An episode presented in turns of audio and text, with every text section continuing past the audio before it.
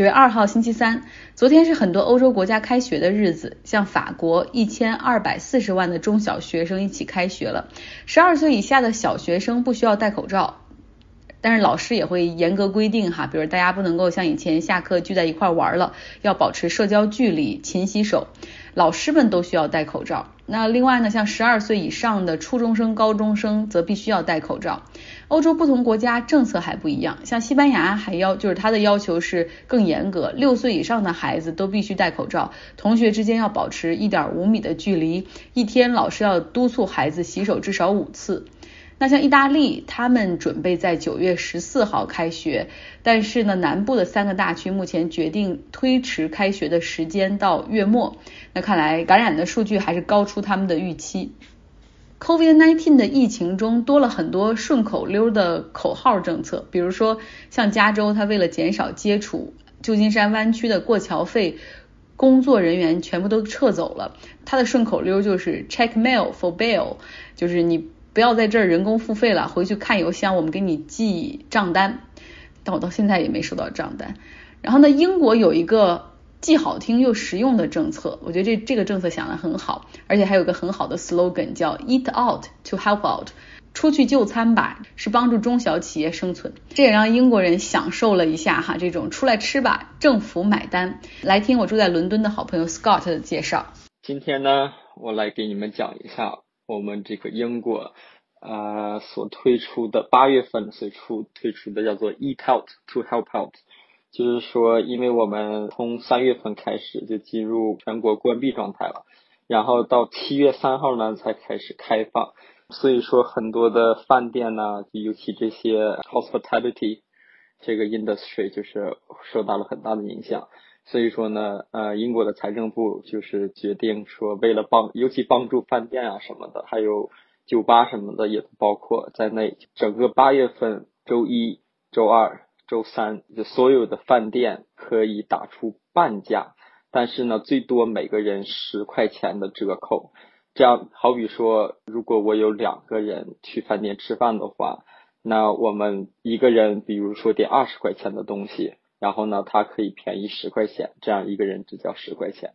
饭店呢会给我们直接打折，把这个十块钱扣掉在账单上，他会和政府去申报，然后政府呢会把钱再下发给饭店，这样来帮助饭店。这个措施呢，目前为止做的真的是很好很棒。周一周二周三这三天，饭店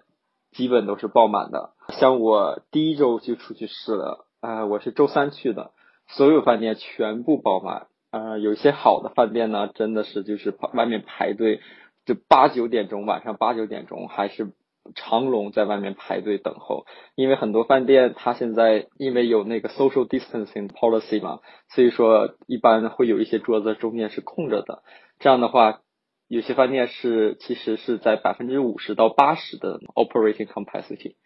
所以说。排队的人非常的多，想吃到好的饭店呢，在周一到周三之间也是很困难的。很多饭店呢也不定位，这个活动还是很畅销的。呃，有一些统计，就是很多饭店就是说和去年相比，周一周二周三的就餐的人数多了百分之百，但是到了周四周五的时候呢，反而人就变少了。现在是周一周三人特别多。啊，这样很多饭店就说是怎么说是周四是新的周一，大家都一般把周三当做周五出去去去吃去吃饭去了。还有一些统计呢，就是说很多人从七月三号所有的饭店重重新开始营业的时候，八月份就因为这个活动是第一次出去就餐，就是说他们一个月都没有就餐了，就因为这个活动而真的让了很多人出去去就餐去了。前三周，前三周就是九天呢，周一到周三九天的呀，就有六千四百万的就餐。英国啊，统计你需要报销的财产呢是三亿三千六百万英镑，就是这些三亿三千六百万英镑是呃英国的政府要给发下发给饭店的，所以说这个活动非常的畅销。八月三十一号就结束了，但是很多的饭店还继续进行营业。比较一些出名的那些，尤其是连锁的，包括是 Burgers and Lobster 啊，像这些的，他们会继续九月份再自己再加上一，就是自己出钱啊，继续就是让九月份周一到周三这样每个人减少 fifty percent 或者是十块钱。当然了，这个也不是全部是正面的，其实也有一些负面的呃影响的，就是很多的饭店，呃，因为本来因为我们这边的 COVID-19 还是有传染的。所以说还是有一定的危险，很多的饭店它会要保持一些就距离啊，也不会想不想让饭店太忙的。可是因为这个呢，每周一到周三就会很忙很忙，忙到呢就是饭店呢或者是酒吧里的人特别的多，所以说让他们就没有办法去做这个 social distance。然后忙的时候呢，就是员工啊也特别的，就是忙的真的是不开交，并且也会觉得危险。所以说有一些饭店还真的就是不参加了这个活动，而就是不给。来饭店的就餐者打折的，还有这边有个 VAT，其实也有打折了，这是另一个，没有什么明显，但是就是说饭店里面的食物就吃的，以前呢英国是百分之二十的 VAT，是点一个餐十块钱吧，那当时你还要交个两块钱的 VAT，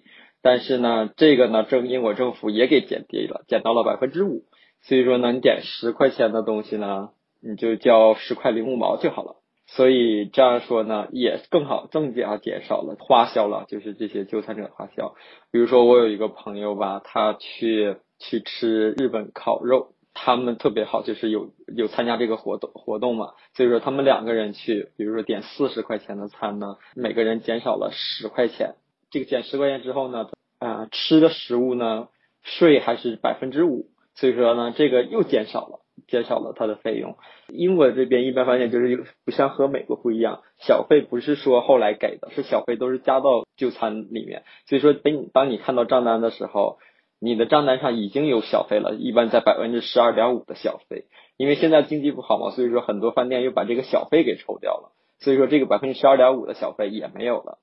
并且呢，他们两个人呢还有就是 American Express，现在 American Express 为了促销就是 small business。有帮助嘛？就是说，如果你要用 American Express 付款的话，Small Business，你付出十块钱以上的话，他会给你在账单上再返个五块钱嘛。所以说我这个朋友他们可能是五十块钱的餐吧，他们一个人也就花了十块钱，就全部加在一起特别的合适。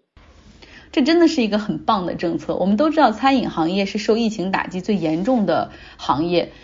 那么很多店铺平时其实现金流也很紧张，包括很多米其林三星或者一二一星二星，现金流紧张就靠一两个金主哈，就是偶尔来大吃一顿，然后一掷千金。维持着运营，但是现在呢，这个疫情笼罩之下，大小餐餐大小餐馆都没了生意，很多面临着倒闭。所以英国这个政策真的算是精准帮助，一餐饭五折，最高可以减十英镑，也包括酒水都包括在内，而且增值税从百分之二十降到百分之五，的都是政府买单，那多好啊！英国人也开了个玩笑说，这个政策真让我们看到了。大家有多么的爱打折，一听到打折，疫情是什么都忘了。英国政府为六千多万吨饭掏了钱，整个补贴大概是六亿英镑，挺好啊，这多好的拉动了国内的消费，同时真的很好的去帮助了餐饮企业。那相比之下，美国搞的这个中小企业的贷款，可能都发了两期三百亿美元了，结果连个水花都没看到，你也没有看到很多人真的可以领到这个钱，给英国的这个政策。点赞，说说美国的新闻吧。美国总统特朗普他前往了 Kenosha 这个威斯康星州十万人的小城，在过去几周里，这个小城成为了美国的焦点哈。首先是黑人父亲 Jack Blake，他遭遇枪击，就是背后被警察开了七枪。后面呢又发生了大规模的示威游行，结果有白人十七岁的伊利诺伊州的青年持枪哈跨州来到威斯康星。向 Black Lives Matter 的抗议游行去挑衅，然后当他们发生冲突的时候，他开枪杀死了两名黑人，警察就让这个十七岁的枪手走了，回家睡觉。然后在几个小时之后，他们才到了伊利诺伊州，敲开他的房门，把他带走。然后现在川普到了这个 Kenosha，就这样有争议的一个小城，他召开新闻发布会，向警察发去了慰问，就是说你们辛苦啦。在过去这两周里面，要应付这么多啊极极左派的这种抗议示威游行，然后甚至管这种叫 unrest，管这种叫暴乱。然后说你们辛苦了，他完全不提警察的暴力执法，也完全不提这种就是枪支泛滥导致十七岁的极右分子跨州来杀人。今天要用一个相当大的篇幅说一说一种动物，我以前也说过，鲸哈，will，。每个周末我都会去不同的海边，有的是悬崖，有的时候去的是海滩。美国的大陆架和我国漫长平缓的大陆架不同，它通常就是可能离岸五百米、一千米，这个水深就可以超过两百米，甚至可以到一公里这么深。所以有很多的大型的海洋生物可以看得到，比如说鲸。五月份到十一月份可以看到座头鲸，七月份到十月份可以看到蓝鲸，十二月到五月可以看到灰鲸和虎鲸。基本上就是不用出海，站在岸上就能够看到这个鲸略微的浮出水面，就是它的身体有一个很大的阴影哈，就是你能够看到，哪怕它它在水下你也能够看到，然后甚至还可以看到它的尾鳍拍拍打着水面。只要鲸一出现，就有很多海鸟会跟着它，然后一起的去吃它寄居在它身上的那些生物。有时候呢，鲸会出现在冲浪爱好者的人的身边。所以想象一下，如果你浮在冲浪板上，然后你看着地球上体积最庞大的、最古老的生物从你下方经过，你甚至可以看到它那个呼吸口处喷出来的水花。又因为鲸。几乎是从来不攻击人的，所以每次看到鲸在岸边的出现，很多冲浪者就会朝那个方向游过去。那真的是一种很奇妙的感觉。我在微信公号张奥同学上传了一个视频哈，大家可以来看一下。你可能会惊诧于它的体积之大，它像一个幽灵一样在水中，一会儿时而出现，时而消失，就是非常神奇。我之前在岸上看过鲸，还没有在近距离观察过它，但是很希望有这么一次近距离的对话，因为它是地球上体积最庞大，也是最古老的生物。只要想一想，鲸这种生物曾经也生活在陆地上，后来随着自然条件的变化，它再次选择了海洋。那鲸它的这个鳍哈，我我也传了一个照片，它的化石，你看它那个鳍的里面，实际上它是有五根手指的这样的。这种设计，这种骨头的设计，所以看到这些，我不知道大家会不会觉得，人类和这个超级大的海洋哺乳动物之间是不是多了那么一层联系？人类历史上出现过大规模的捕鲸，因为它浑身是宝，甚至被很多捕鲸人看着是游在海中的一块金矿。人类的这种贪婪，几乎把这个古老的物种推到了灭绝的边缘。直到一九七二年才逐渐达成国际共识，然后认为说，哦，这个鲸是整个人类在地球上共同需要保护的物种，也是我们人类共同的财富。在那个时候才暂停了商业捕鲸，这让鲸有了生存的机会，数量开始恢复。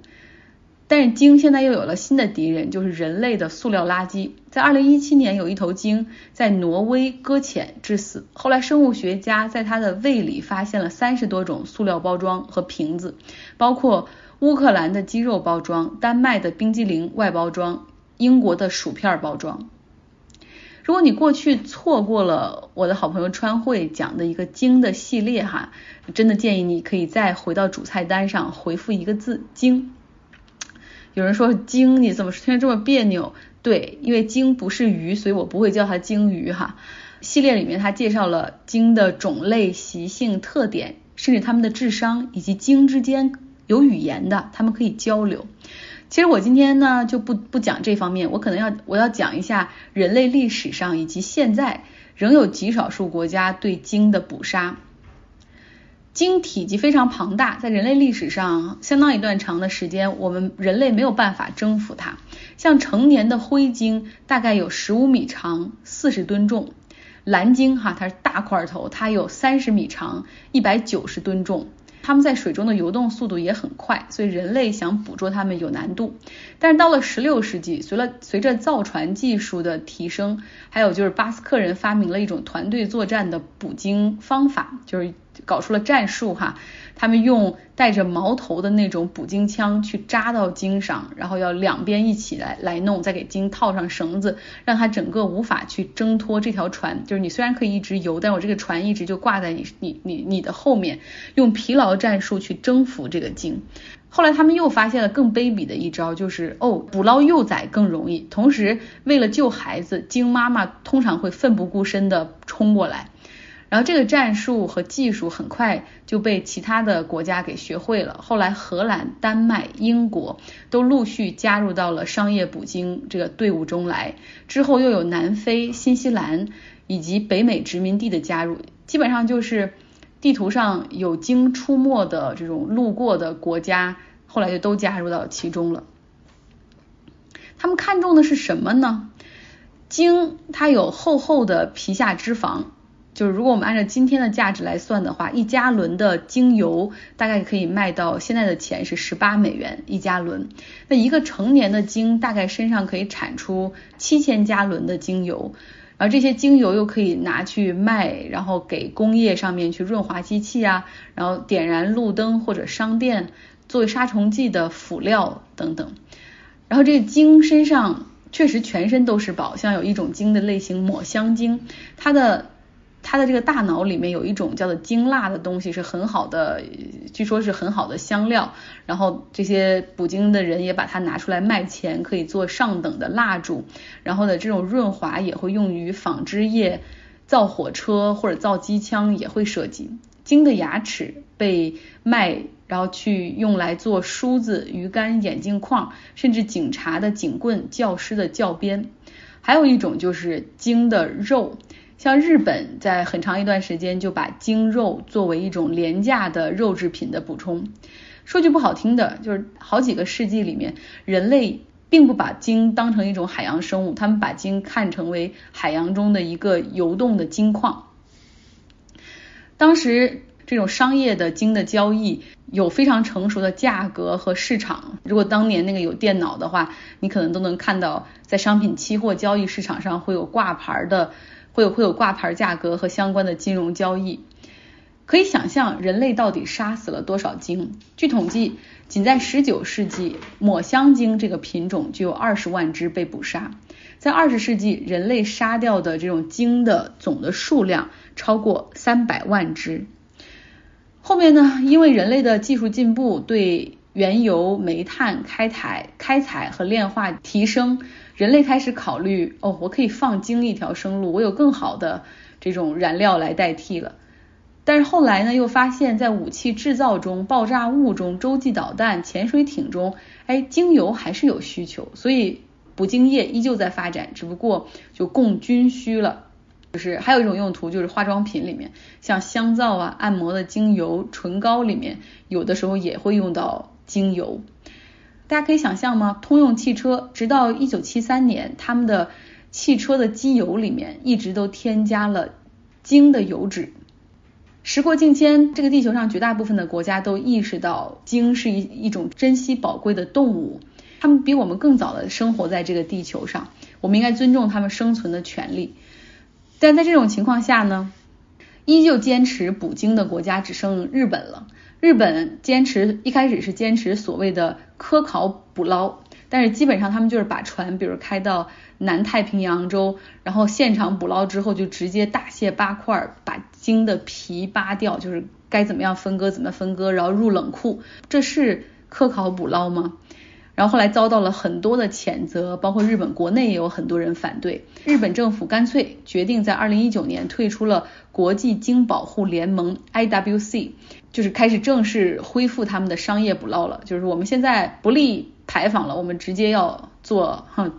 肮脏的事儿。日本政府呢对鲸肉进行高补贴的采购，其实在日本。吃鲸肉的人非常非常的少，就平均下来，日本每一个人每一年的摄入不超过三十克。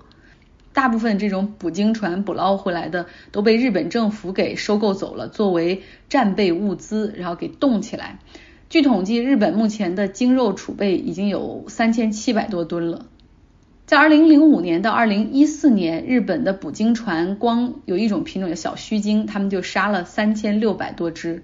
那为什么日本会这样呢？就是现在捕鲸成本这么高，而且要背负着这种杀害珍稀动物的恶名，那他们为什么还要坚持做呢？因为他们认为，尤其是日本政府认为，就是捕鲸是民族文化的一部分，主要是因为在二战之后，日本当时一片废墟，国民缺衣少食，然后当时就没有啊，吃不上肉啊，没有蛋白质的补充。经麦克阿瑟的指点，鲸肉其实不错，你们可以考虑一下。日本开始把两艘大型的船改造成加工船和捕捞船，前往南太平洋开始进行捕捞。他们认为这是自己民族在艰难时刻能够熬过来的重要的一部分了。我我是无法理解的哈，也强烈谴责。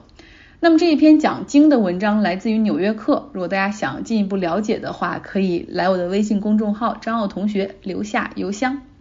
好了，今天的节目就是这样，大家周三愉快。